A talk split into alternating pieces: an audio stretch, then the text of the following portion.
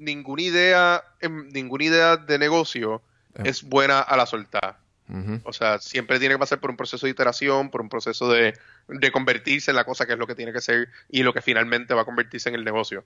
Mira, antes de seguir, antes de seguir con esto, que esto está bueno lo que viene hoy, antes de presentarle al que está, el que está aquí con mi café virtual, les quiero contar una historia. Mi mamá tiene una manera bien peculiar de hacer las avenas.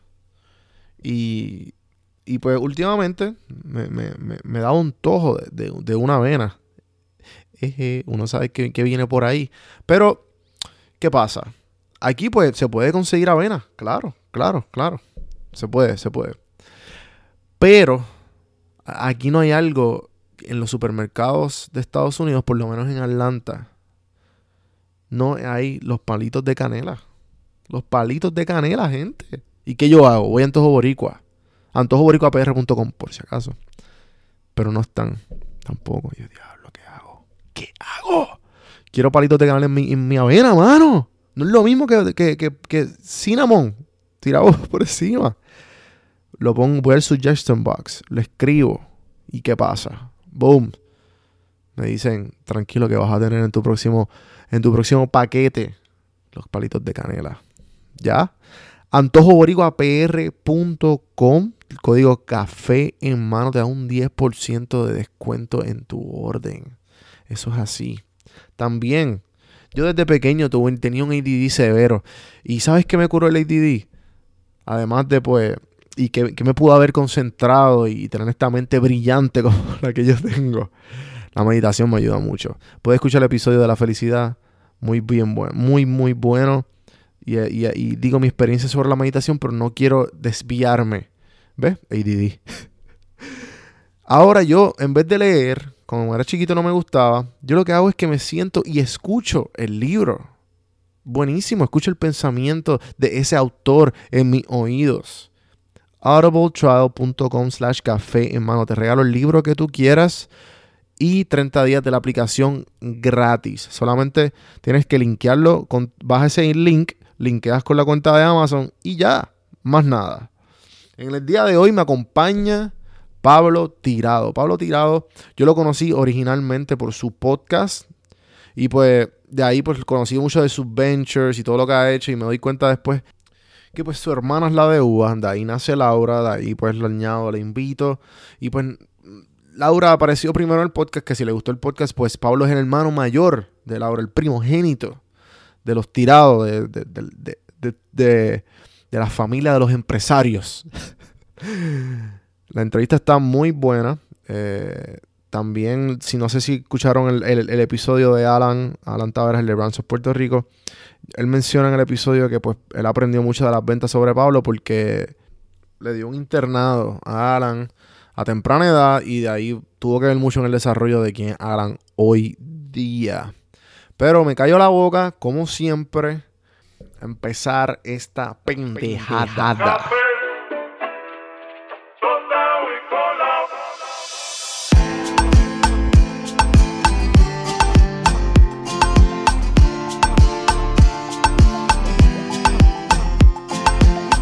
Estás escuchando Café en mano.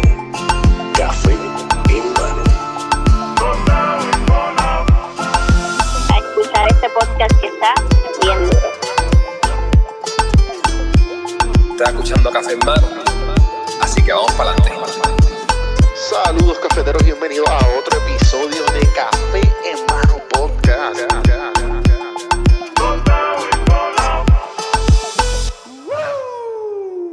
Pablo Tirado, bienvenidos a Café en Mano Podcast. ¿Qué está pasando? ¿Qué es la que hay? Nada, aquí tranquilo. Me cogiste un domingo tranquilo. Exacto, exacto. Lazy Sunday siempre es bueno, siempre- es mejor si está con- estás con el café en la mano. Pero tú sabes que eso... Qué bueno que no, me, que no me hiciste actually tomar café porque yo, eh, como mal puertorriqueño, no tomo café. ¿Cómo va a ser? Este, Pero, ah, no, nunca- pero tú eres de esos de los que te, de los que no tomas café, pero te gusta el olor. El olor es bueno, está cool, pero no... Yo no tomo café, mi esposa no toma café, como que en mi casa no hay una cafetera. Wow. Este, tenemos como que un, una bolsita de café como de emergencia, por si por alguna casualidad. Es que durante el huracán tuvimos una amiga de ella quedándose, que se quedó con nosotros en la noche del huracán. Ok. Y ella se levantó y estaba como, ¿cómo que no hay café? Yo traje café porque no sabía si ustedes iban a tener café, así que yo traje café y pues ahora Yo- tenemos café. Just in case. Pero- para mí el café es algo este religioso, mano. Bueno, Sí. a mí no me, mis, mis papás se toman cuatro tazas de café diarias y Ajá. digo, todavía lo hacen. Eh, y no sé, como que a mí no me gusta como me siento cuando, cuando tomo café. En verdad. En verdad, el café- sí, sí, depende. Es que todas las, a todas las personas como que tiene un, un efecto diferente, pero es más bien lo que hace es como que el wake up juice. Eso es lo que hace es levantarte de todo lo que da, un, cho- un choque ahí de, de dopamina para despertar. yo lo que, yo, yo lo que estoy haciendo estos días es eh, dormir ocho horas. Eso está excelente. Eso está excelente. Eh, y, y, y eso, y, y entonces suena, ex- o sea, es excelente, pero como que es bien necesario. O sea, uno no sé si lo dijiste de chiste o no, pero o sea, No, no, no, mínimo, o sea- seis, seis- de 7 a 9 horas es como que se considera lo que uno se supone que... Mano, yo te digo, yo pasaba los días como que tripeando porque siempre tenía un sueño horrible y yo no qué cosa y hice un esfuerzo consciente de como, mira, yo en verdad no duermo ocho horas, o sea, me iba a dormir a las dos de la mañana, me levantaba como eso de la de las ocho, este, esos son, son seis y yo dije, pues diablo, si duermo la, si duermo la, si duermo las ocho horas completas, ¿qué pasa? Y, ¿Y has notado cambio? ¿Hace cuánto fue eso? que sí que, mano, hace como tres meses, Wow. O sea, la diferencia es dramática. Ok, ok. Sí, yo lo, yo lo he visto.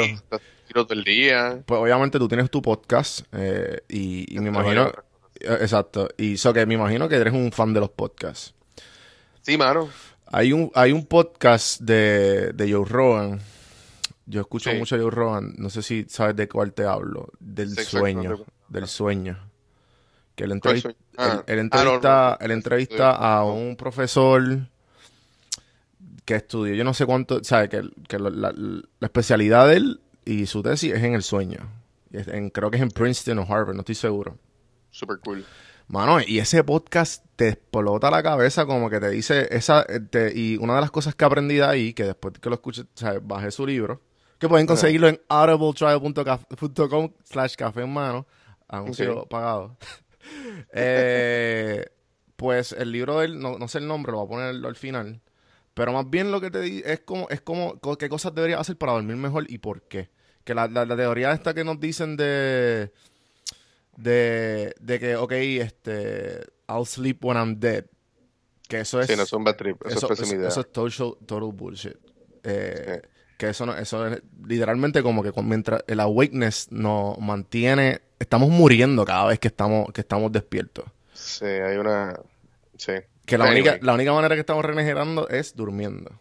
Pero, tremendo tema, pero para, para seguir con Pablo tirado, cuéntanos, este, ¿quién es Pablo? o sea, a, mí- a mí, me encanta este tema. O sea, Yo sé, yo sé, y sé que... Y sé pudiese que hablar de esto por un montón de tiempo porque yo sueño lúcido, entre varias otras cosas. Qué loco. Y, Nunca me ha pasado, y- pero me han y para mí, han para mí dormir es divertidísimo. Yo creo, a mí también, yo lo, yo lo amo. Mm. Ajá, dime, perdona. No te preocupes. Eh, ok, pues cuéntame, ¿quién es, ¿quién es Pablo Tirado para esa gente que no te conoce? ¿Quién es Pablo Tirado? Wow. Este. Pues yo.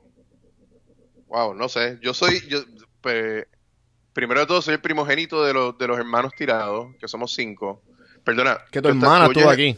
Yo soy. Esencialmente soy vendedor. Este, eso es lo que yo hago. Ese es mi. mi, mi como que mi general calling. Pero aparte de eso, tengo, tengo eh, apoyo muchísimo a la- a la- a la al ecosistema empresarial en Puerto Rico, eh, entre varias otras formas, eh, incluyendo mi podcast Empresarios con Pablo Tirado. eh, inspira- grande inspiración para mí, por si acaso. Sí, Sí. yeah. Pues acabo de sacar la tercera temporada hace, wow, esta semana, Ah, sí. el lunes. Sí, el creo- lunes salió la tercera temporada, fueron 20 episodios nuevos. Ok, sí, creo que vi algo porque te estaba estoqueando antes de... Tú sabes, para, tener, para tenerle un background de algo. Y, Yo siempre estoy curioso de qué hay de mí allá afuera. ¿Qué encontraste? Bueno, encontré un tipo en Colombia que se llama Pablo Tirado, creo que es doctor. Cuantos. Pero, no, no, pero de ti es porque sé buscar en cuanto a... Porque tengo tu back, porque más o menos sé quién eres y, y sé, conozco de ti por el podcast y, y por las amistades en común, Uruguacho. Y pues, obviamente tu hermana ha estado aquí. Sí. So, ya más o menos sé dónde buscar, ¿entiendes? Pero, pero no es como que, ah, ok, voy a buscar el Pablo tirado en Google a ver que, a ver si te encuentro. Es un poco difícil porque hay un montón de Pablos- tirados. Ok. Pero eh, de lo que encontré, pues, ajá, este, por lo menos en, en eh, sé que estás bien presente en, en el startup, de, en lo- algo que se llama Startup Grind. Me, me interesa saber qué es eso. Pues después del huracán, eh, Nanette Martínez, que es mi codirectora del capítulo de San Juan de Startup Grind, eh, me dijo como que mira, eh, este, este programa se llama Startup Grind, eh, existen casi 300, en el momento eran casi, ahora son más de 300 ciudades alrededor del mundo, Wow. eh, y son, es una red global eh, de, de- de apoyo empresarial, y lo que hacen básicamente, hacen un evento por ciudad todos los meses. Ok. En San Juan nosotros tenemos un capítulo especial que, porque ser un- como somos una ciudad de, creo que menos de 2 millones de personas, eh, y, el, y el ecosistema es relativamente nuevo, pues hacemos un evento cada dos meses. Este, y eso nos ha dado, nos ha dado leeway pues para hacer, Esto fue, cosas más esto, fue, interesantes. esto fue después de María. Esto fue después de María, eh, y la verdad que como que la idea era, la idea era... Sí, claramente, porque yo no me enteré, yo me, yo me fui después. y, Sí, sí, o sea, como que la, la idea era que, que después del huracán iban, íbamos a necesitar eventos y cosas para que la comunidad se empezase a ver las caras de nuevo. Eh, y de hecho, el, el- el evento de nosotros a principios de enero fue el primer evento del año después de después de después del huracán. Wow. Prácticamente todo el mundo como que vino al mismo cuarto, estuvieron en el mismo espacio y se vieron las caras uno a los otros y es como que qué hubo, qué hay, cómo tú estás. Y en el momento tuvimos, en ese, en ese evento tuvimos al secretario de Desarrollo Económico, que nos contó de su propio eh, día del huracán. Wow. Este, y de, y del, o sea, él- él nos está diciendo, estuvo gracioso porque yo le entrevisté para el podcast Ok. en junio, hablando de todos los planes que tenía, tú sabes, Ah, ya, la administración nueva, todos los planes que tenían, que tenían para fomentar el empresarismo y ayudar a los empresarios y yo no sé ni qué cosa. Y entonces no hablo de nuevo con él hasta enero. Ok. ¿verdad? Habiendo pasado el huracán, habiendo pasado todas las cosas que pasaron. Y lo estoy entrevistando on stage y, el, vi- o sea, y, y le- la historia, de hecho, pueden ir a la, a la página de Facebook de Startup Grind y, y que entiendo que el video está ahí. Eh, y es, o sea, es impresionante, o sea, tener la, la- la honestidad de un funcionario público a nivel de gabinete, que usualmente tienden a ser más Político. este no, no solo políticos, pero más como que on talking points. O sea, es que, como que esto es lo que vine a decir, esto es lo que voy a decir. Claro, claro. Pero o sea, no nos está diciendo, mira, nosotros llegamos ahí y nosotros no sabíamos qué íbamos a hacer. O sea, la primera impresión que nosotros teníamos solo mirando el edificio era como que vamos a tener que deshacernos de Todo lo que teníamos en mente. Tres cuartas partes de todo lo que tenemos en mente porque no me imagino cómo vamos a poder lograr nada. Y... Pero que después pudieron como que se dieron cuenta, mira, en verdad, la cosa está mala, pero no está tan horrenda como parecía a, prim- a prim- a- a- a primera vista. Y pudieron salvaguardar mucho de lo que querían hacer y lo están haciendo ahora. Y pues Startup Grind trae eventos como ese. Hemos hecho cuatro. El último fue hace como tres semanas y fue sobre blockchain en Engine 4. Wow. Este, pero usualmente es en, usualmente es en Piloto 151, Ok. que es nuestra, nuestro hogar casi, casi permanente. Sí, sí, a mí me encanta Piloto 105. Yo, eh, yo, yo fui, yo he ido como dos o tres veces nada más Mm. a los Fuck Up Nights. Buenísimo. Son divertidísimos. Yo hice, yo he hecho dos. De hecho, uno de los, uno de los eventos que hicimos de Startup Grind fue en asociación con Fuck Up Nights. Y, y tuvimos a tres mujeres empresarias. Fue Startup Grind con Fuck Up Nights con Women Takeover. Este, y eran Wow. tres mujeres empresarias en tres compañías completamente diferentes, en tres como que niveles de desarrollo empresarial diferentes, eh, de tres backgrounds completamente diferentes. Y, y cada una como que hablando de, de, de su de su vía. ¿Por qué, por qué el, el tema de los startups te atrae tanto? Bueno, yo entrevista hasta la hora, o sea que me imagino que te voy a decir mucho de lo que yo te estoy diciendo y de lo que te voy a decir ahora. Eh, cuando nosotros estábamos creciendo, yo soy el mayor de los cinco, ujú. Laura es 16 años menor que yo. O sea que hay una diferencia grande entre uno, entre, entre uno y el otro. Cuando yo estaba creciendo, Francisco y yo, que es el que viene justo después de mí, eh, que es solo año y medio menor que yo, nos, que, que nosotros crecimos básicamente como, como gemelos y después los otros fueron llegando según fueron llegando. Eh, mi papá tenía una tienda que se llamaba Compumercado. Ok. Mi tío tenía como dos, como tres compañías, eh, JTA, Publimedia, que todavía están corriendo. Este, y, y dentro de como que ese ecosistema de adultos que estaban alrededor mío, la mayoría de la gente que yo conocía, pues eran, eran empresarios, ¿verdad? O sea, de, de- de una manera u otra, o sea, los otros eran abogados, eran médicos, eran lo que fuese, pero están corriendo su propia cosa. Eh, o sea, que la idea de como que tú correr tu propio negocio, pues me era obvio. Y sí, familiar, obviamente. Seguro. Eh, Sí, o sea, como que cuando nosotros salíamos de la escuela, eh, cuando éramos bien chiquititos, íbamos a casa de mi abuela, pero después de eso nos metíamos en la oficina de papá. Eh, y, y estábamos ahí para arriba y para abajo, viendo todas las cosas que están haciendo y lo que fuese. Todas esas, ahora, de esas compañías, papá estaba en tecnología, como puedes inferir del nombre Compumercado, esto estamos hablando que 84, 85. eh, y él tenía la idea de hacer un supermercado de computadoras. eh, y en aquel momento, pues, eh, lo hizo al, al punto que podía, en ese momento histórico de ese tipo de cosas. Y, y tenía una tienda, eh, pues, entre la entre la Eleanor Roosevelt y la, y la Roosevelt, Ok. ¿verdad?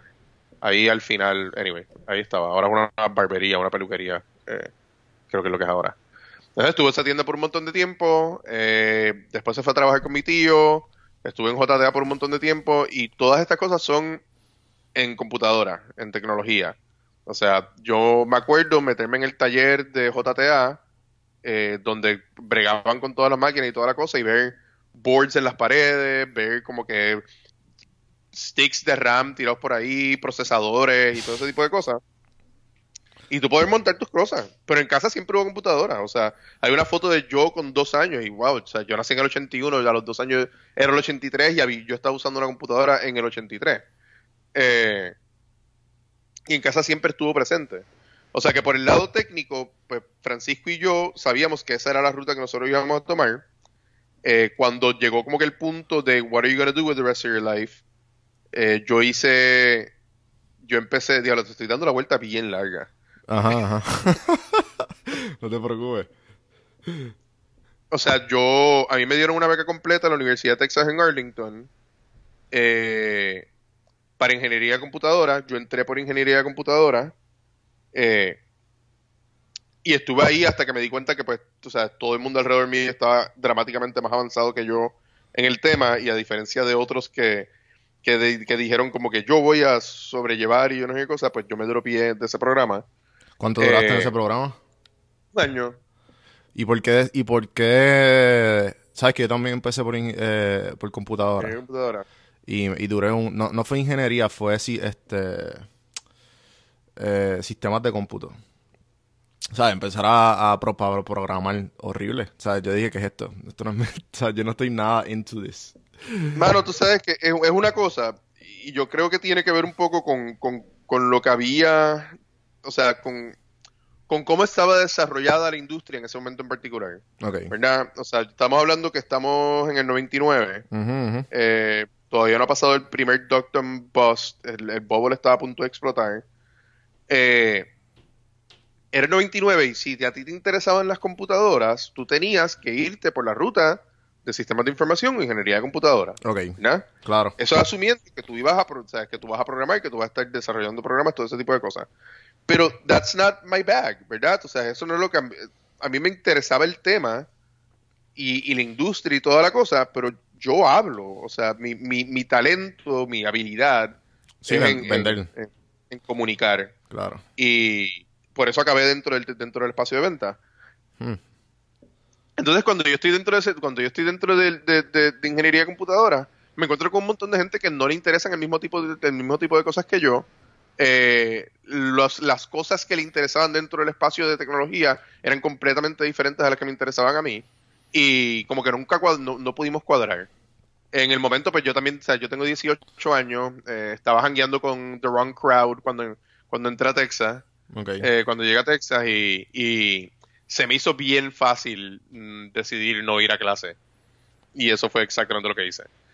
Eh, así que estuve allí un año, después de ese año yo estaba como, mira, estoy desperdiciando mi tiempo eh, aquí, así que pues decidí volver a Puerto Rico, estoy en Puerto Rico, estudié arquitectura, estudié política y sé qué cosas, y en el 2005 es que Francisco funda AML Studio, y pues ese, fue tu- yo me- ese, ese fue como que tu primer venture.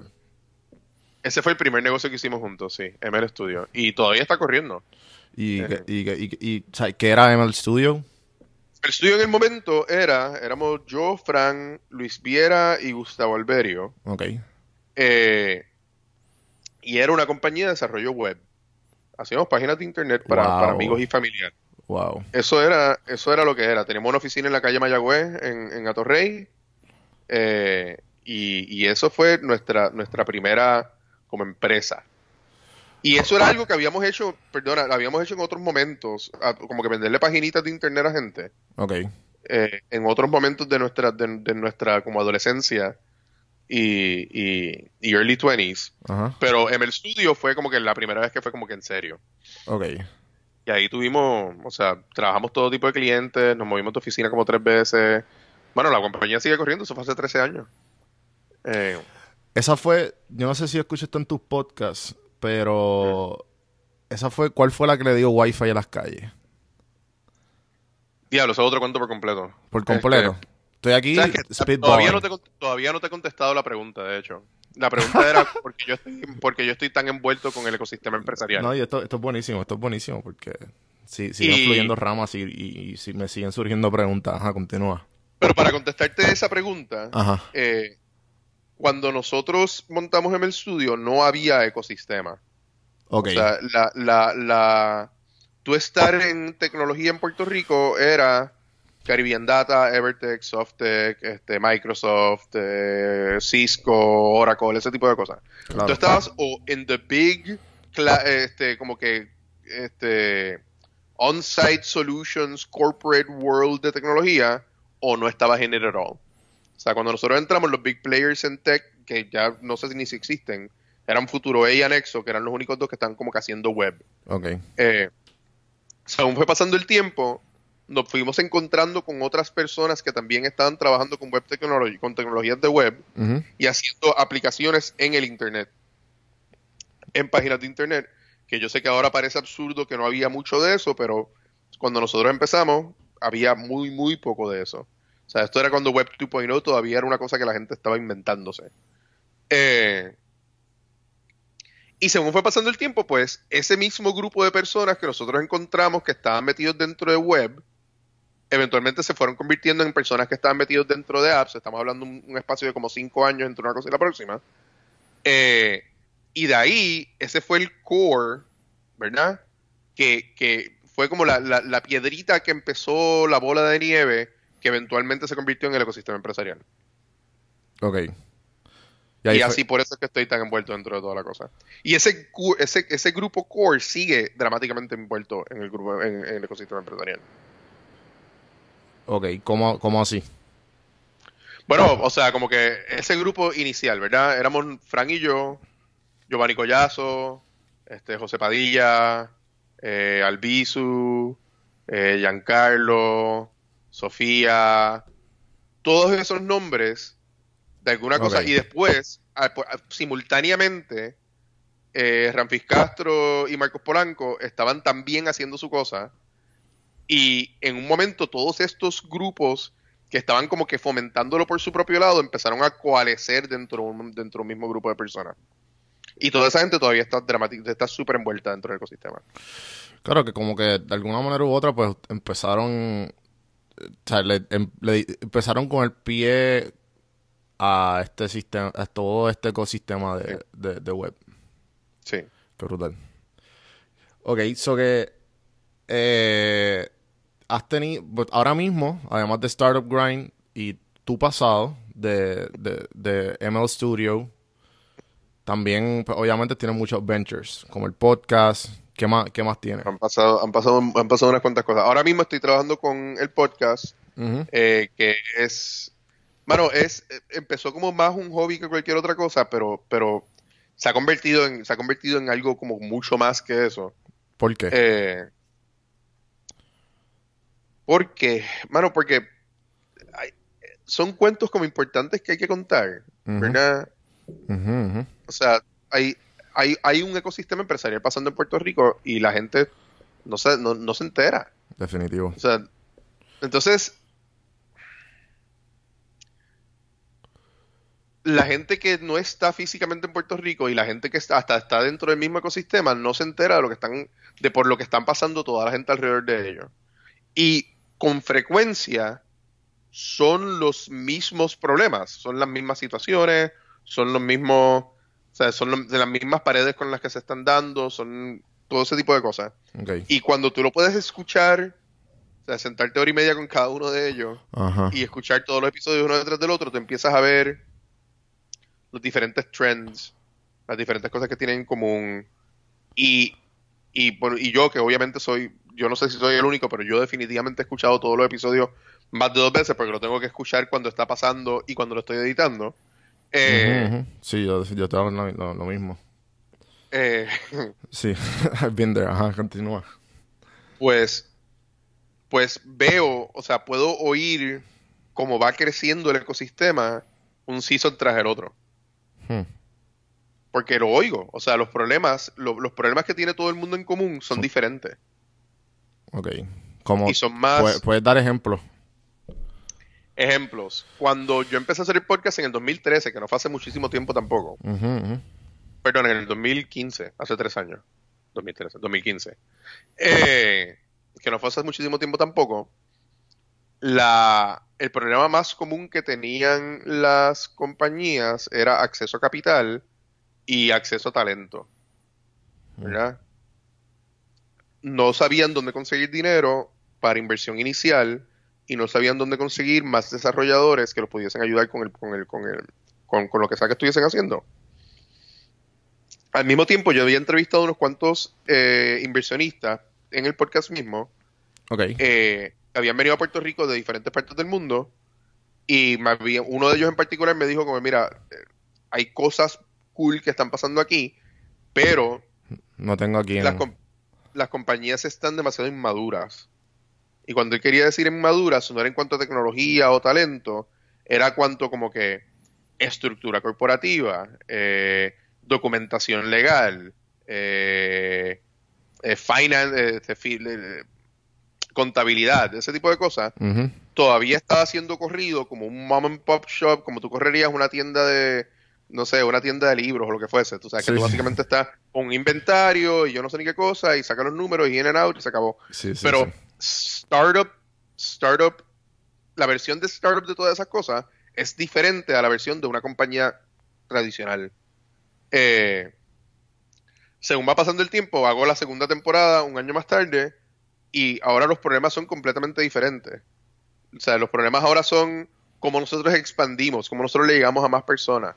O sea, se resuelven problemas de se resuelven problemas de financiamiento. Ahora los problemas de financiamiento no es como yo consigo a alguien que me dé seed capital de 20, 50 mil dólares para yo empezar mi compañía. Ahora es mi compañía está en un punto donde necesita dar un brinco de crecimiento dramático, donde yo consigo 3 millones de dólares. Ok. Entonces cambia el enfoque, cambia cuál es el próximo paso. Entonces se crea toda una serie de, de estructuras, procesos, eh, instituciones que son los cimientos para que pase la próxima cosa. ¿Eso tiene sentido? Sí, definitivo. Definitivo, definitivo. Porque es otro. Básicamente, como yo lo leí y, y- y- y como lo, ¿sabes? Como, como lo percibí, y corrígeme si estoy mal, es como que de ver- micro versus macro. O sea, mentalidad micro a macro. Y obviamente los Sí. problemas cambian totalmente. Como Sí, que- no, y no, no solo una cosa de mentalidad, es que, o sea, es, es un De proceso. proceso, de proceso. es un proceso que tiene que, que, que tiene que pasar, tiene que seguir unas vías pa- particulares. Claro. O sea, claro. como que hubiese sido absurdo montar algo como. No sé, montar algo como Parallel 18 en el 2003 en Puerto Rico. Porque no había un ecosistema al cual se pudiese conectar un programa como ese y que generara el tipo de empresario que está generando ahora mismo. Ok. Y necesitaba pasar, necesitaban pasar todos los pasos, necesitaban pasar, tú sabes, la, la casi una década de todo el mundo, como de gente como yo, Giancarlo, Ramfis, literalmente gritándole al gobierno, un programa como este tiene que existir para que el gobierno fuese entendiendo qué era lo que tenía que pasar, para que fuese creándose una comunidad a la cual se pudiese conectar y finalmente pudiese existir un programa como ese en un lugar que, que, que, las semillas estaban ahí y que lo que hacía falta era ese, ese abono para, para ayudarlo a crecer. Pero, o sea, que, lo, que, lo que quiero decir es como que tenía que crecer al paso que ha crecido y está, sigue creciendo al paso que tiene que seguir creciendo. Claro. Entonces, ¿cómo... De, ¿Qué cosas, además de, de- de lo que me estás diciendo, qué cosas repetitivas, a- eh, además de las necesidades, tú has visto diferentes en los empresarios? ¿Qué cosas repetitivas he visto diferentes? En- tú entrevistando eh, empresarios. ¿O que tú crees que la, la ¿Año, área... individualmente o eh, en general. Como que... Porque por lo, por lo menos yo... Pues yo he visto, pues, eh, y obviamente uno está pendiente a lo que uno tiene consciente, uno como entrevistador.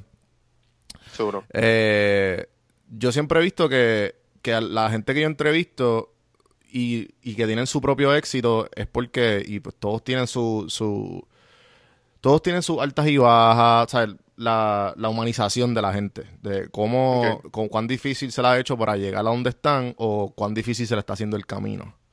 Y- y, todos, no importa qué, eh, sobresalen. Sí. Yo he visto eso y pues obviamente me ha ayudado a mí un montón. ¿Qué, qué, qué tú has visto, además de, de las necesidades empresariales a la gente que tú has entrevistado, que, que has visto repetitiva o que tú como Pablo, como ser humano, has dicho contra? Pues, mano, no, no, no sabría ni por dónde decirte. Porque es que son todos tan dramáticamente diferentes. Ujú, ujú. O sea, yo he entrevistado personas que salieron, tú sabes, literalmente entrevisté a Miguel Ríos para esta temporada. Ok. Miguel salió de una parcela, este, en el medio de la isla, en una escuela pública malísima, eh, y ahora, tú sabes, es uno de los head honchos en Twitter. Ok. Esa ruta es completamente diferente a la de otra gente que yo he entrevistado, que pues estudiaron conmigo en San Ignacio, tienen un set, tienen un set de privilegios de escuela privada, de conexión, claro. de ejemplos. Este, o sea, yo he entrevistado a gente que nacieron millonarios. Ok, pues, O sea, pues- obviamente, pues- pues más esa- fácil, como que, que, que has aprendido de, de, de tu entrevista. Que yo he aprendido de mis entrevistas, mano, es que eso es tan yo he aprendido tantas y tantas cosas. Sí, sí, sí. O sea, desde, desde Top- la top necesidad de three. resolver el top 3, wow. Número uno, a mí me parece que yo he aprendido que la, la, la, que hay que arreglar a Mayagüez. Ok. El recinto universitario de Mayagüez es algo que hay que arreglar. Para mí eso es un top one lesson learned. Eh, ahora mismo hay un problema significativo de que demasiada gente se está yendo de Puerto Rico, acabándose de graduar del, de Mayagüez, y que el sistema está diseñado de esa manera. O sea, está estructurado de tal forma que los trabajos están fuera de Puerto Rico y esos son los trabajos que ofrecen, y eso, los estudiantes se van. Eso para mí fue revelatorio. Aparentemente para todo el mundo que estudia en Mayagüez eso es obvio. Eh, segundo, que la familia es dramáticamente importante. Todas estas personas que yo te que he mencionado vienen de cores familiares, diferentes todos, pero sólidos de su propia forma. Eso tiene sentido, lo que lo- Sí, sí. entiendo lo que con eso. Sí, sí, sí. Que tienen un set de, aunque sean valores diferentes, son valores fuertes. Y eso es una, eso es una de esas cosas que yo puedo decir como que todo el mundo, prácticamente todo el mundo que he entrevistado, puede referir de vuelta a eso. Y eso es algo que a mí me parece como que interesante que, que- tienen todos en común. Eh, y la tercera es que no tienen miedo a fracasar, porque no hay manera de hacer esto de una. Ok, ok. Sí, sí, eh, eso eh, es bien importante el, el que de lo que he visto yo también. Aquí la, la gente que, que pues me he sentado a hablar, pues no, ¿sabes? Pues vamos allá y no, no hay, no hay por qué parar, ¿sabes? Es- Estoy, es para mí y para más nadie. Sí, Eh, digo, hay razones por qué parar, pero este, Claro. Oye, y hablando de eso, hablando de eso, eh, me dijeron, yo le, pre- le- le- le hice varias preguntas a, a- a la gente que pues que tenemos en común. Uno de ellos fue a, a Alan Tavera. Alan Taveras. Eh, que uno, Alan Y fue, Joan Taveras. me dijo que- Hay que tirar los tres nombres enteros porque si no claro, claro. se olvida de sus, de sus, de sus raíces taínas y medio comunistas. Pero. Ajá, sí o no. Y me dijo que pues tú, él, tú fuiste su mentor en ventas. Sí, nosotros. Explícame esa Wow. relación. Ok, Guarien estudió con Francisco San Ignacio. En la misma clase son panas desde que tienen como 11 años. Ok, Eh, Francisco mi hermano y Guarien su hermano. Alan, yo soy mayor que Francisco y Alan es menor que Guarien, ¿verdad? O sea que separa aún más nuestra, nuestra distancia este, cronológica. Eh, y cuando nosotros estábamos creciendo, que íbamos a janguear o salíamos a fiesta o lo que fuese, pues Alan era el hermanito Anoin. O sea que nosotros nos conocemos desde que Alan tenía tal vez como 7, 8 años. Ok. Cuando él se gradúa, cuando él se gradúa, cuando él se gradúa, yo no me acuerdo si él está, yo creo que él estaba a mitad de Sagrado, estudiando, estudiando lo que sea que él estaba estudiando en Sagrado. Y él estaba como que buscando un internado en una agencia de publicidad. Y yo estaba hablando con. Yo ni me acuerdo cómo pasó todo esto, pero el punto fue que nosotros le dijimos como que, porque en vez de hacer un internado con una agencia de publicidad, que te van a tener de gopher buscando café, sacando copias y yo no sé ni qué cosa, venías a hacer internado con nosotros en el estudio y vas a tener acceso a gente que tú nunca tendrías acceso. Hmm, Y yo me lo llevaba a reuniones con presidentes de agencias de publicidad, este, con directores de departamento, y lo presentaba como que él era nuestro liaison entre con, con las agencias de publicidad, porque eso era, eso era lo que él estudió, Ajá, ajá. ¿verdad? Él tenía que tener, yo no sé, 19, 20 años, algo por el estilo. Wow. Eh, yo me acuerdo que una vez nosotros entramos en, a FCB, que ya, pobre FCB ya no existe, eh, y se encontró con una muchacha que estaba estudiando con él. Y estaba como, wow, Alan, ¿cómo te estás? ¿Cómo no verte aquí? ¿Qué tú haces? Y él le dice como que, ah, tengo una reunión con tal y tal. Y tal y tal era como que la jefa de la jefa de la jefa de la jefa de la jefa De la de persona. la persona que le estaba administrando a ella. Y ella estaba como, what? Eh, Buenísimo. y le dio un montón, nada, le dio un montón de acceso, le, le- a- a- ayuda mucho trabajar en una, o sea, hacer internados en compañías más pequeñas, porque el nivel de acceso que tiene es completamente diferente. Y nada, me imagino que también pues, pudo ver la manera que se estaba moviendo toda, toda la industria de publicidad hacia tech, este, hacia el internet y todo ese tipo de cosas, y después fue hizo su maestría y toda la cosa. Y, y yo no sé, me imagino que algo que yo le tengo que haber dicho en algún momento este, se le haya quedado de alguna manera. Algo tuvo que aprender de ti. Sí, me imagino. No me imagino qué, pero. Eh, so, en aquel momento, un rato de eso. entonces él me dijo que él le dijo, ah, pregúntale por qué se fue de ML, ML Studio. Bueno, porque me dieron una oferta excelente. Ok, ok. Eh, la, la, la próxima. Esa es la razón número uno. ¿Cuál es, y, y cuál es el cuál es el escalón tuyo de ML Studio? De que, como que por, por decirlo así rápido, corto. Fue. ML Studio y cuáles fueron los ventures en, en Pero es que- Timeline. Es que mira, mira cómo es la cosa, ¿verdad? Corre- co- sigue corriendo, ¿verdad? Yo estuve en el estudio desde el 2005 hasta el 2012, ¿verdad? Eh, durante ese periodo de tiempo pasan varias cosas, ¿verdad? Eh, nosotros nos hicimos po- socio de Pablo, de Pablo, de Pablo, de Pablo Rodríguez, que es, es ahora uno de los dueños de Factoría. En aquel momento él tenía tres barras, incluyendo Don Pablo, Candela y Rumba. Tenía Don Pablo, Candela y Rumba, también era socio en un restaurante y una cuanta cosa. Nosotros nos hacemos socio de Pablo porque íbamos a hacer una serie de fiestas que nosotros teníamos ideadas como, como, yo no sé, era un viaje. Mira, mira, mira cuál era el viaje. El viaje era que nosotros hacíamos un open bar completamente gratis. Tú lo único que tenías que hacer era registrarte en una página de internet y contestar una serie de preguntas, ¿verdad? Si tú te registrabas en esa página de internet y contestabas esas preguntas, tú estabas en la lista y podías entrar y beber toda la noche de gratis, Que ¿verdad? Era un party. O sea, un- esas fiestas eran tan dementes. Tú sabes, como que yo todavía sé de relaciones que existen gracias a esa fiesta. Eh, wow. lo que nosotros estábamos haciendo en el backend era que hablábamos con marcas que estaban buscando hacer market research dentro de ese demográfico y ellas eran se convertían en los auspiciadores de los eventos de, la- de las fiestas particulares, ¿verdad? Entonces nosotros teníamos, por ejemplo, una marca de vino que estaba buscando penetrar dentro de Puerto Rico, entonces preguntar, le podían hacer mil preguntas a la base de usuarios que nosotros teníamos, que en un momento llegó a ser como cuatro mil personas. Eh, todas las preguntas que le quisiesen hacer y la gente las contestaba y nosotros les dábamos un reporte. Y entonces ellos se encargaban de mantener el party corriendo. Y ese tipo de Mm. cosas lo hicimos, lo hicimos, wow, con la bolera de plaza, que es donde está Forever 21 ahora. Eh, lo hicimos con, con Open Mobile, literalmente el día que abrió Open Mobile. Eh, lo trabajamos con, con lo trabajamos con unas cuantas marcas. Y entonces esas fiestas corrieron por unos cuantos años. ¿Y eso tiene un nombre? Se llamaban Common. Com- Common se convirtió en Kudos y ahí fue en medio donde la cagamos.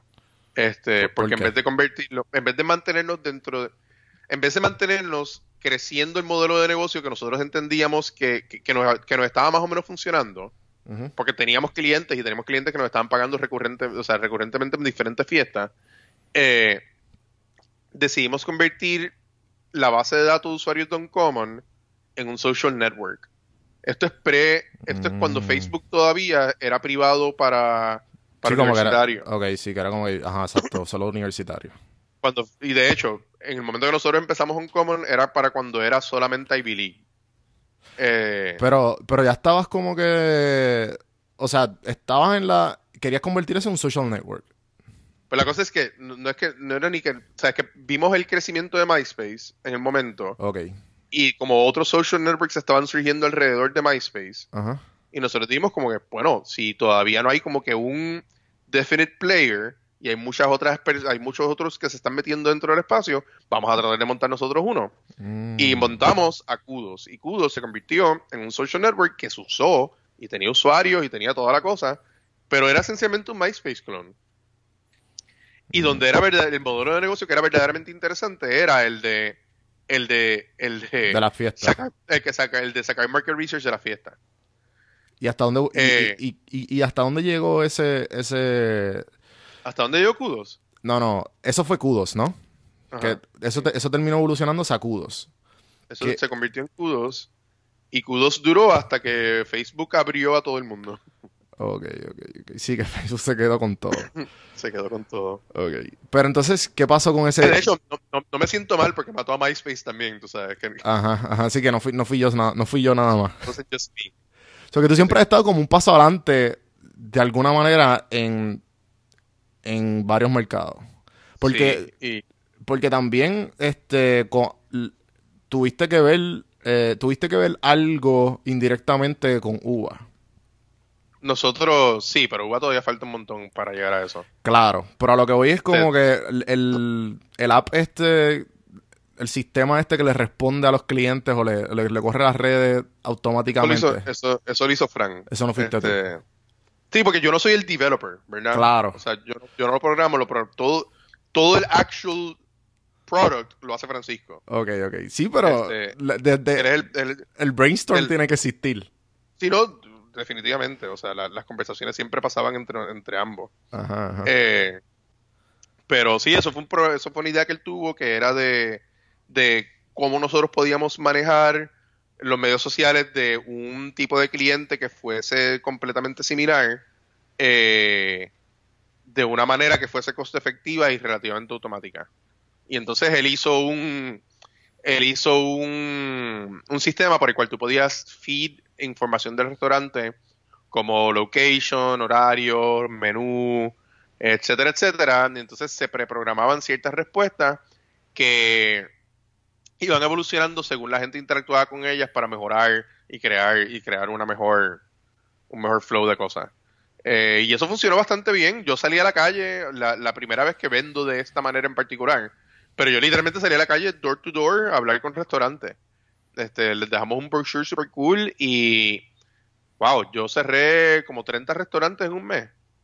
Eh, todos pagándonos, como 30 restaurantes en un mes, todos pagándonos como 300 dólares, en- tre- tre- 300 dólares mensuales.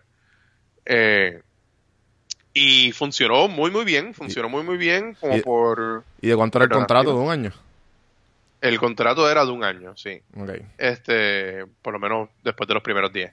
Eh, los primeros días eran como que solo necesitamos clientes, just come in. Ajá, ajá.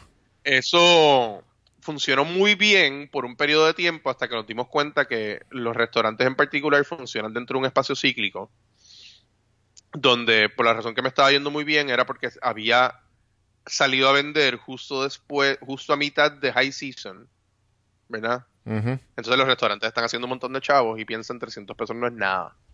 Tan pronto nos dio low season, Sí, ahí empezaron a... empezaron a dónde nosotros podemos empezar a ahorrarnos chavos. Claro. Y tuvimos un attrition horrible justo cuando empezó low season.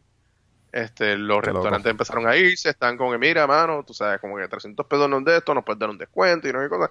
Y tratamos de darle la vuelta a un montón de cosas, pero de esa relación inicial fue que salió, o sea, fue que empezaron, pues, o sea, de esa relación con, con, con, con restaurantes y de una idea que había tenido Laura, que había estado conversando con Frank y yo no cosa, fue esencialmente de donde salió, Uva. salió Uva. Ok. Siempre has tenido como que de, de lo que de lo que he escuchado y de, obviamente lo que tú me has hablado está ¿de dónde salieron esta? Ok, pues hay un montón de data que estamos recogiendo y esto le Ujú. interesa a las marcas. Vamos Sí. a venderlo. Mano, todo eso salió de relaciones con, de relaciones con, con agencias de publicidad. Yo entiendo que me imagino que fuiste el primero y el único.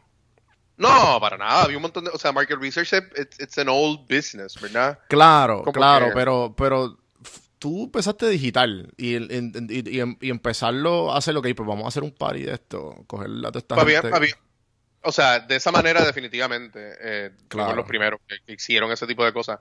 Pero acuérdate que la- las, la- o sea, ¿cuál es el camino ideal de una agencia de publicidad, verdad? El camino ideal de una agencia de publicidad es que ellos puedan gastar la menor cantidad de dinero en llegar a la mayor cantidad de personas, ¿verdad? De manera que ellos pueden cobrar por sus trabajos creativos y todo ese tipo de cosas y no tienen que gastarse un montón de dinero en, en actually comprar eh, medios, ¿verdad? Porque medio, o sea, comprar un medio es costo para una agencia. Eh, o sea que mientras más información tú tienes para llegarle exactamente a la persona que tú necesitas llegarle para vender tu cosa, pues mejor. Eh, y pues las agencias veían ese, ve- veían el valor en eso. Y nosotros, o sea, trabajamos con agencias eh, bregando con páginas de internet y todo ese tipo de cosas, pero veíamos que habían valores adicionales que nosotros podíamos traerle. Y pues de ese tipo de relación fue que salió, salieron ese, ese tipo de, de productos. Obviamente tienes, tienes un talento en venta que, que, que- Yo no sé, talento en ventas a mí. o es- ¿Tú crees que es talento o tú crees que es como, eh, como una receta de cocina? Mm, Es ambos, pero yo te voy a decir, te, te- te voy a dar un ejemplo que, que- que la gente no le, no le da cabeza. ¿Tú sabías que hay un montón de centros de, de call centers y de ventas y outsourcing de ventas en Utah? No sabía. ¿Y tú, sabes, y tú sabes por qué es eso? ¿Por qué? Por los mormones. Porque los mormones tienen que, por un periodo de su vida, ir puerta por puerta, tocándole la puerta a un montón de personas, preguntándoles como que, mira, ¿quieres oír sobre religión y Jesucristo y yo no sé ni qué cosa? Ajá. Entonces, lo tienen que hacer por tanto y tanto tiempo, creo que es uno o dos años, que crean un callo gigante a que la gente los trate mal y les digan que no. Entonces, cuando tienen ese callo gigante, pues crear relaciones iniciales vendiendo productos que, pues, en mi opinión son más útiles que ser mormón, este, pues se le hace mucho más fácil, porque ya tienen ese callo. O sea, ¿qué es lo peor que le puede decir un cliente cuando lo están llamando por primera vez? Este, no, no me interesa, no yo podemos hablar después, yo no hay cosa. They've been through that. O sea que por un lado, yo creo que tiene que ver con la experiencia de tu poder bregar con rejection fácil y rápido. ¿Verdad? O sea, y eso, hay gente que nace con eso, que son carifrescos naturales, este, que no me importa que les digan como que no, no me, no, no me interesa eso para nada, y pueden seguir para la próxima. Eh, y hay gente que, que, que se hacen, como por ejemplo los mormones. Eh, O sea que yo entiendo que es, hay una parte que es talento, obviamente tú necesitas poder expresarte de una forma que la gente entienda lo que tú le estás diciendo eh, y que tú puedas comunicar las necesidades o que tú puedas comunicar lo que ofrece tu producto de manera que cuadre con las necesidades que está buscando el cliente. Pero hay mucha parte que es, es entrenamiento. O sea, yo creo que en teoría cualquier persona que decida que quiere trabajar en ventas pudiese hacerlo eh, con suficiente práctica. Pero eso es otra cosa, que la gente piensa que el vendedor es el que puede hablar lindo y se acabó.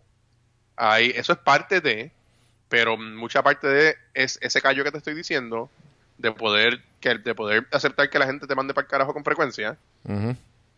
Y el otro es, eh, La persuasión. no, tener un proceso sólido. Claro. O sea, tú poder ser persuasivo ayuda, pero si tú tienes un proceso sólido ayuda más. Eh, sí, como un framework. Sí, y yo de hecho tengo mi framework este, y lo modifico constantemente. Yo usualmente me leo como 6 o 7 libros anuales en venta. ¿En serio? Este, para seguir manteniendo como que... Sí, porque... eh, eh, Sigue evolucionando. Sí, o sea, es en ventas y de, y de procesos cognitivos y de, y de cómo la gente decide y de, y de todo ese tipo de cosas para que uno... O sea, para mí es increíblemente útil. Claro. Claro. Y cerrar, y cerrar 30 restaurantes en un mes no, no es nada, no es, na- no es nada fácil. Mano, en ese caso, este, tú sabes, los mejores vendedores son los que tienen los mejores productos. En ese caso, nosotros estábamos undercutting dramáticamente a la mayoría de la gente que estaba trabajando en social media, eh, porque muchos de ellos están, o sea, el average, el average price en ese momento mensual para un social media manager estaba entre 500 y 3 mil dólares, dependiendo de la marca, dependiendo de un montón de cosas diferentes. Yo para un restaurante estaba entre 700 y 1500. Ujú. Eh, cuando yo voy con una oferta a 300 dólares, pues obviamente, Claro. wow, Así que sí. me van a decir que sí. eh, y nosotros estábamos haciendo más de lo que estaban haciendo muchos de los, mucha de la gente que estaba dentro de eso. Pero obviamente teníamos un competitive advantage que era que estábamos sistematizando mucho, mucho el proceso con tecnología que literalmente más nadie tenía acceso porque no, no la tenían. Ujú. Ok. Eh, te voy a hacer eh, unas preguntas rápidas. Tú contestas como tú quieras. aquí. Sí, ya vamos para el normal. Así que, si te, la primera, si te, si te dieran la responsabilidad de cambiar el mundo del empresarismo en Puerto Rico, ¿cuáles serían tu- tus prioridades? ¿Cuáles serían mis prioridades? Mano, la- mi prioridad número uno es, y lo es ahora mismo, yo estoy trabajando con un grupo de personas eh, entre Colmena 66 y unas cuantas, y unas cuantas otras instituciones, es masificar el mensaje positivo de lo que está pasando en el, en el, en el ecosistema empresarial. Para mí esa es la número uno. Eh, o sea, ahora mismo, y esto es este año nada más, ¿verdad?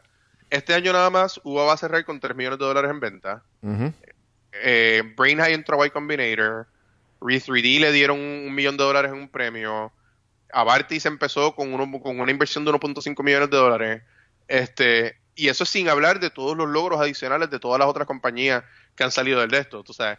Moa está en la Bienal de Londres haciendo, o sea, literalmente bregando la entrada de la Bienal de Londres. Eh, Gasolina Móvil ha expandido a como tres o cuatro países. Brandsoft está en todas partes de Latinoamérica. Eh, o sea, los logros que están saliendo del ecosistema empresarial son impresionantes y no están siendo comunicados al resto de Puerto Rico, Hmm. ¿verdad?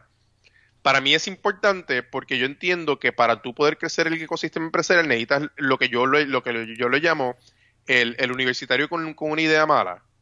Este, nosotros necesitamos chamaquitos que estén en un lugar donde puedan, donde tengan, Tenga donde la, estén, te- que estén en una posición que se puedan arriesgar profesionalmente y aprender. y exacto. tengan y tengan suficiente y tengan y, y tengan por lo menos una idea que sirva de semilla para poder pasar el próximo paso.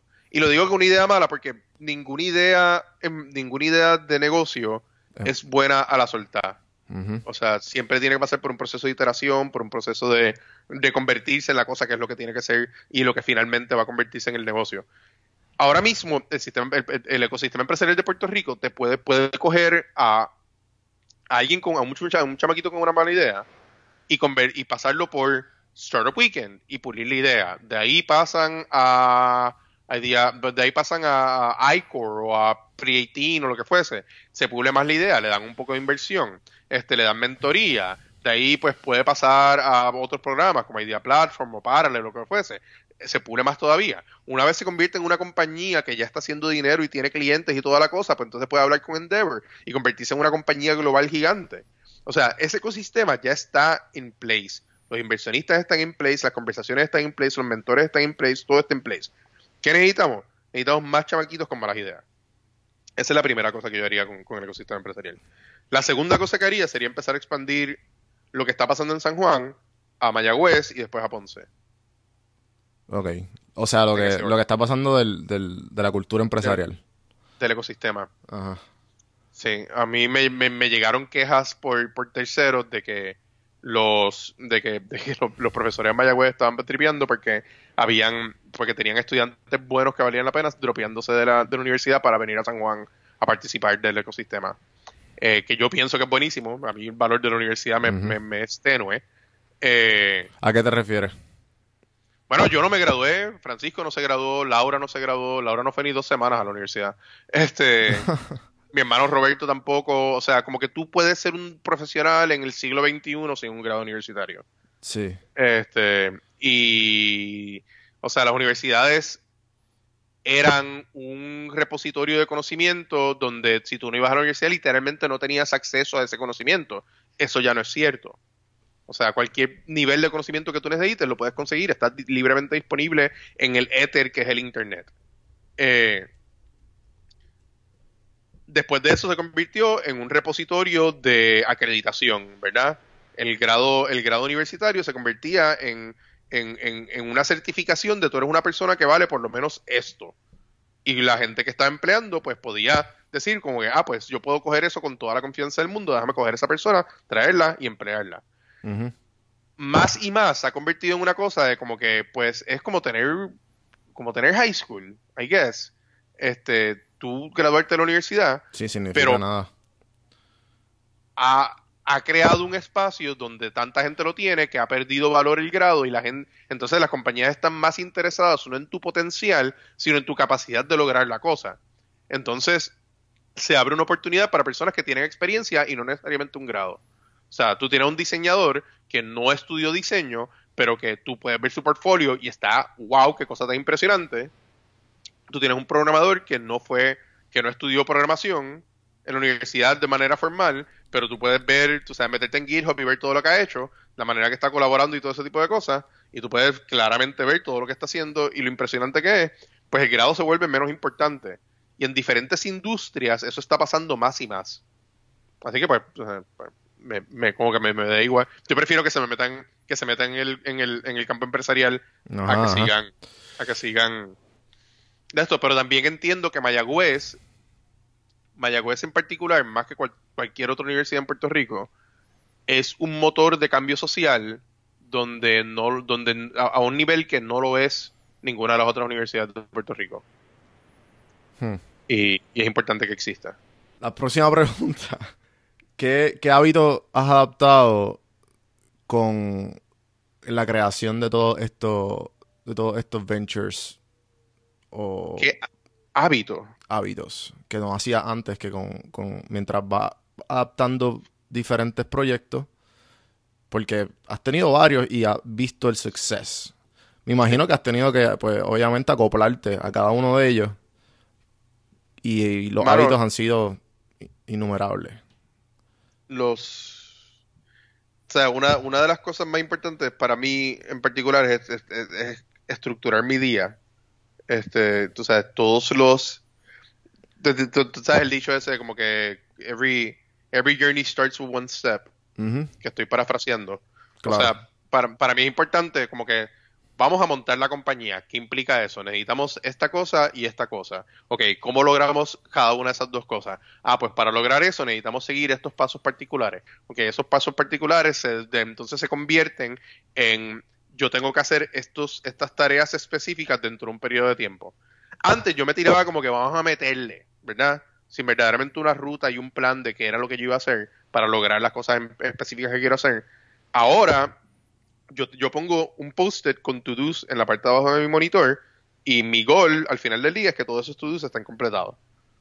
Si yo hago eso todos los días, se van creando la cosa que eventualmente se convierte en el gol mayor que yo quiero. Y eso es un hábito que yo no tenía antes, que he desarrollado a, a- a base de eso.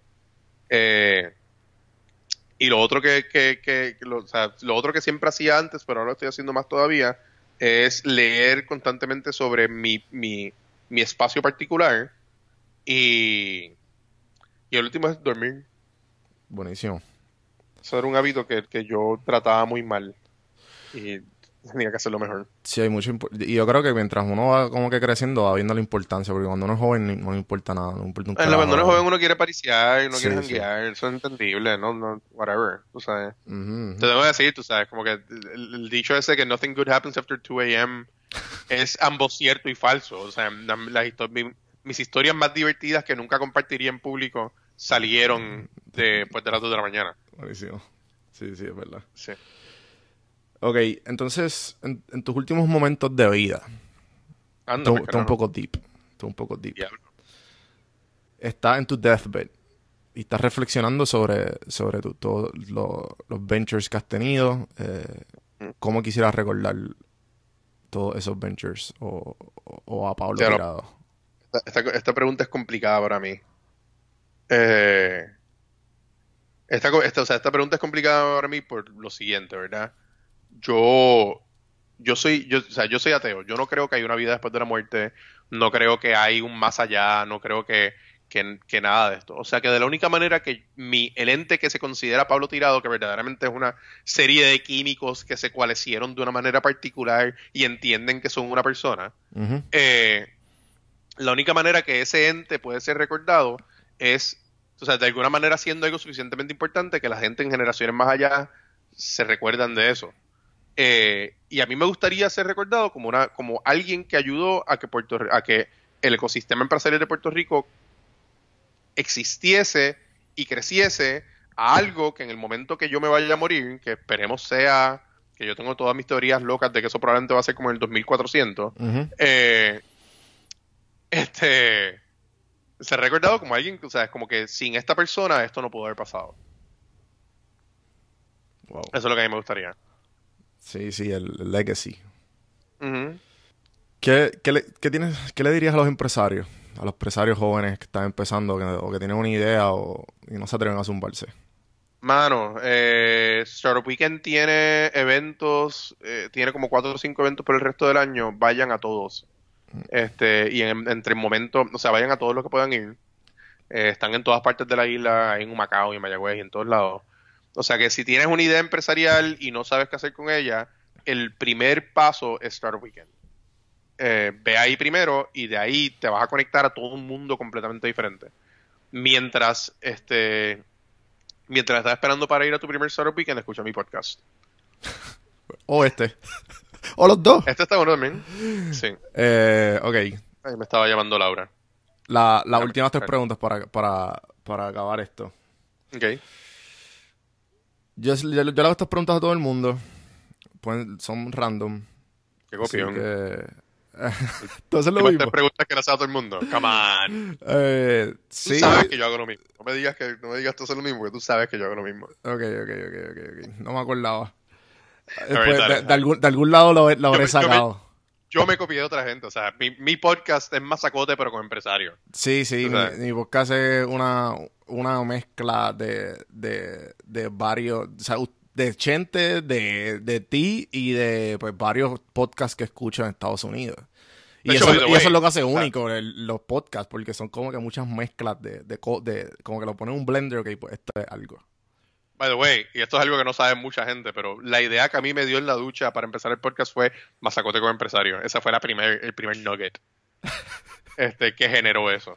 Pues yo, pues el, sí, como que mi, mi nugget fue como que estaría cool, pero porque escuchándote a ti y a Chente, yo dije, pues yo estaba empezando, yo, yo, o sea, yo tengo un startup y, y pues mi startup era de, de redes sociales, de influencers, y yo, no hay nadie que esté entrevistando a esta gente y el y por qué lo están haciendo.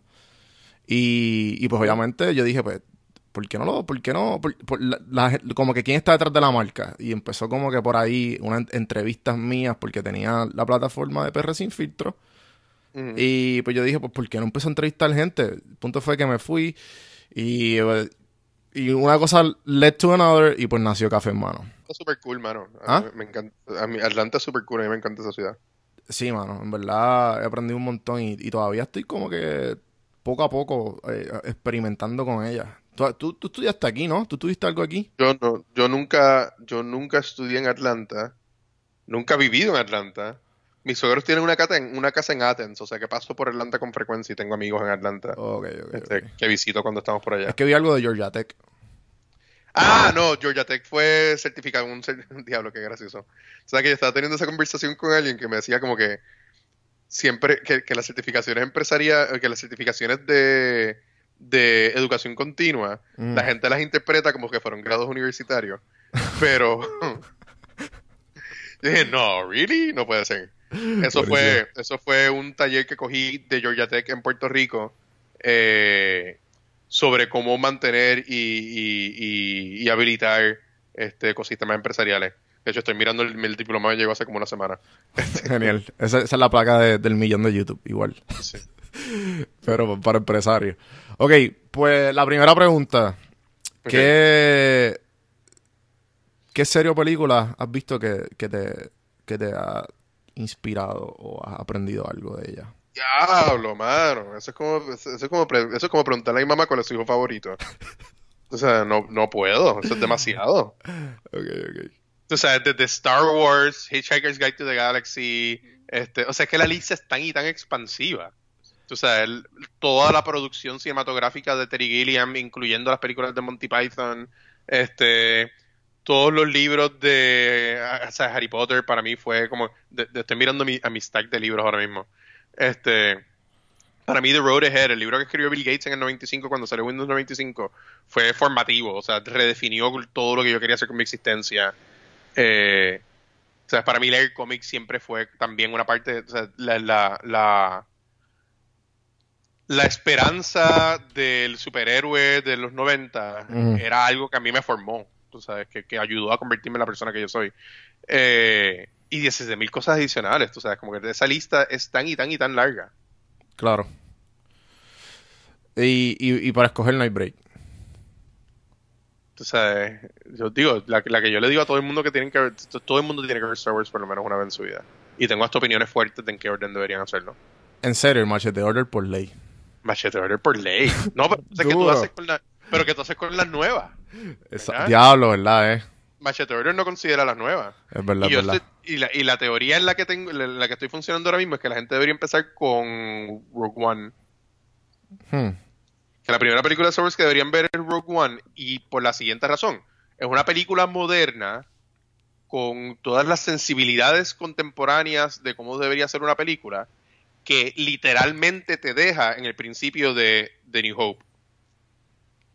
O sea que tú tienes, una tú tienes una película moderna que te explica el mundo, te explica toda la cosa, te dice quiénes son los malos, quiénes son los buenos, todo este tipo de cuestiones, y te hace un handoff, literalmente le da el bastón, o sea, literalmente le da el batón en el... En, en- Al final, sí, sí.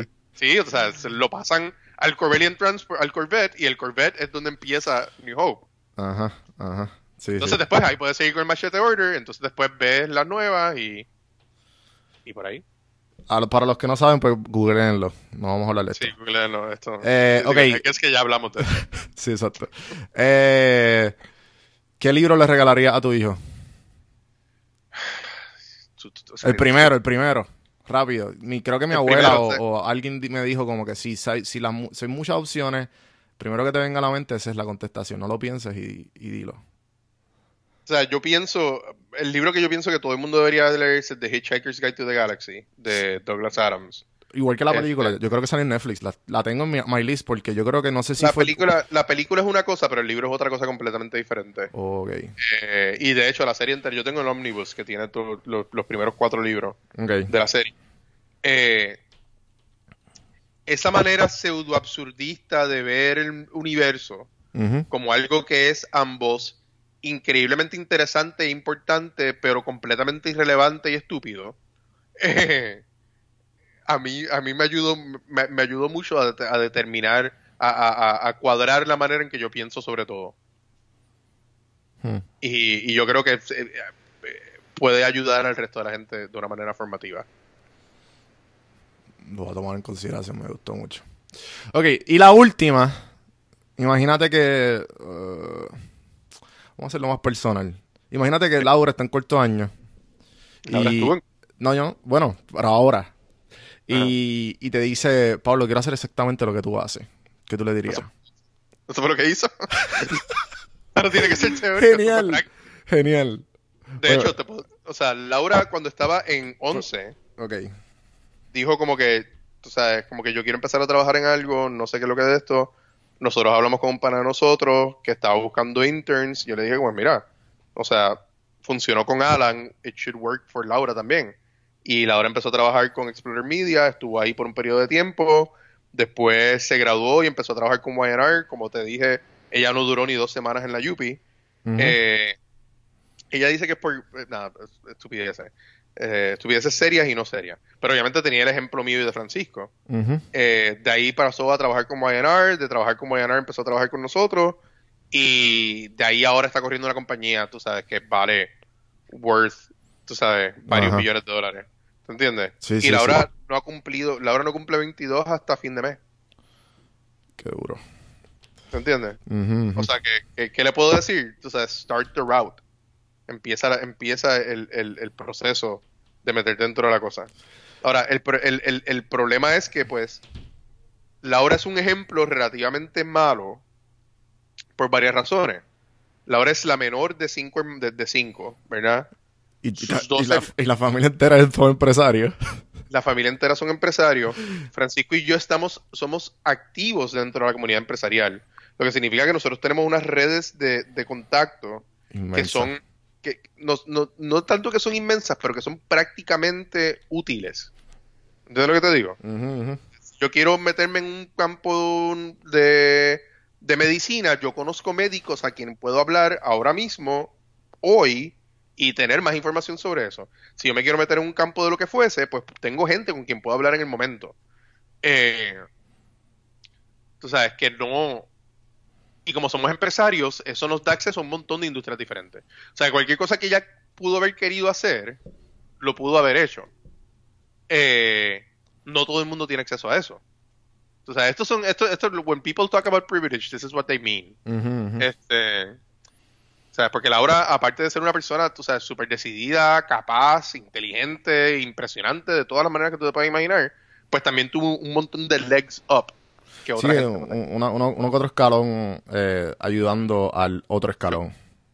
que no quita mérito, no quita mérito de lo que es, no. pero pues tú sabes, no, no puedes, no puede ser la misma base para todo el mundo. Yo, sabes que yo de hecho en el podcast llevo un rato tratando de figure out cómo, cómo hacer esa pregunta sin ser ofensivo.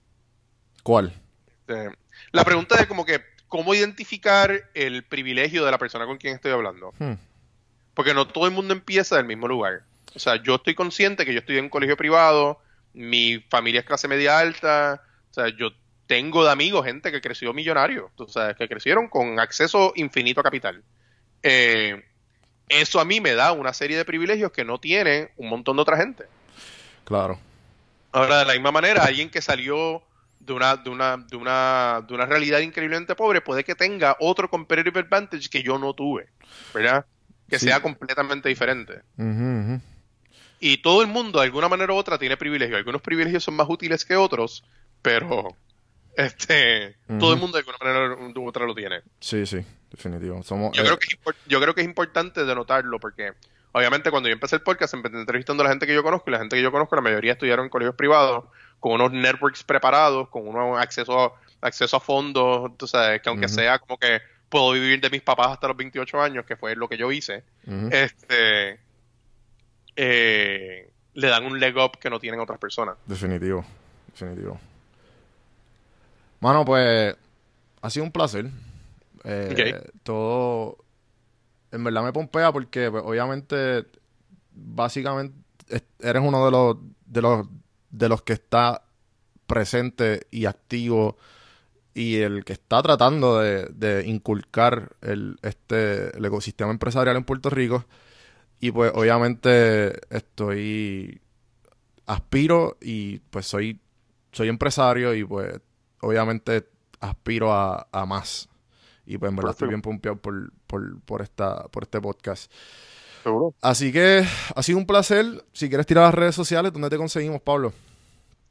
Me pueden conseguir en Facebook, empresarios, en Empresarios con Palo Tirado. Busquen en Facebook, lo van a encontrar. Eh, pueden ir a startupsofpuertorico.com, donde están todos los episodios. Pueden encontrar Empresarios con Palo Tirado buscando la palabra empresarios en cualquier aplicación de podcast.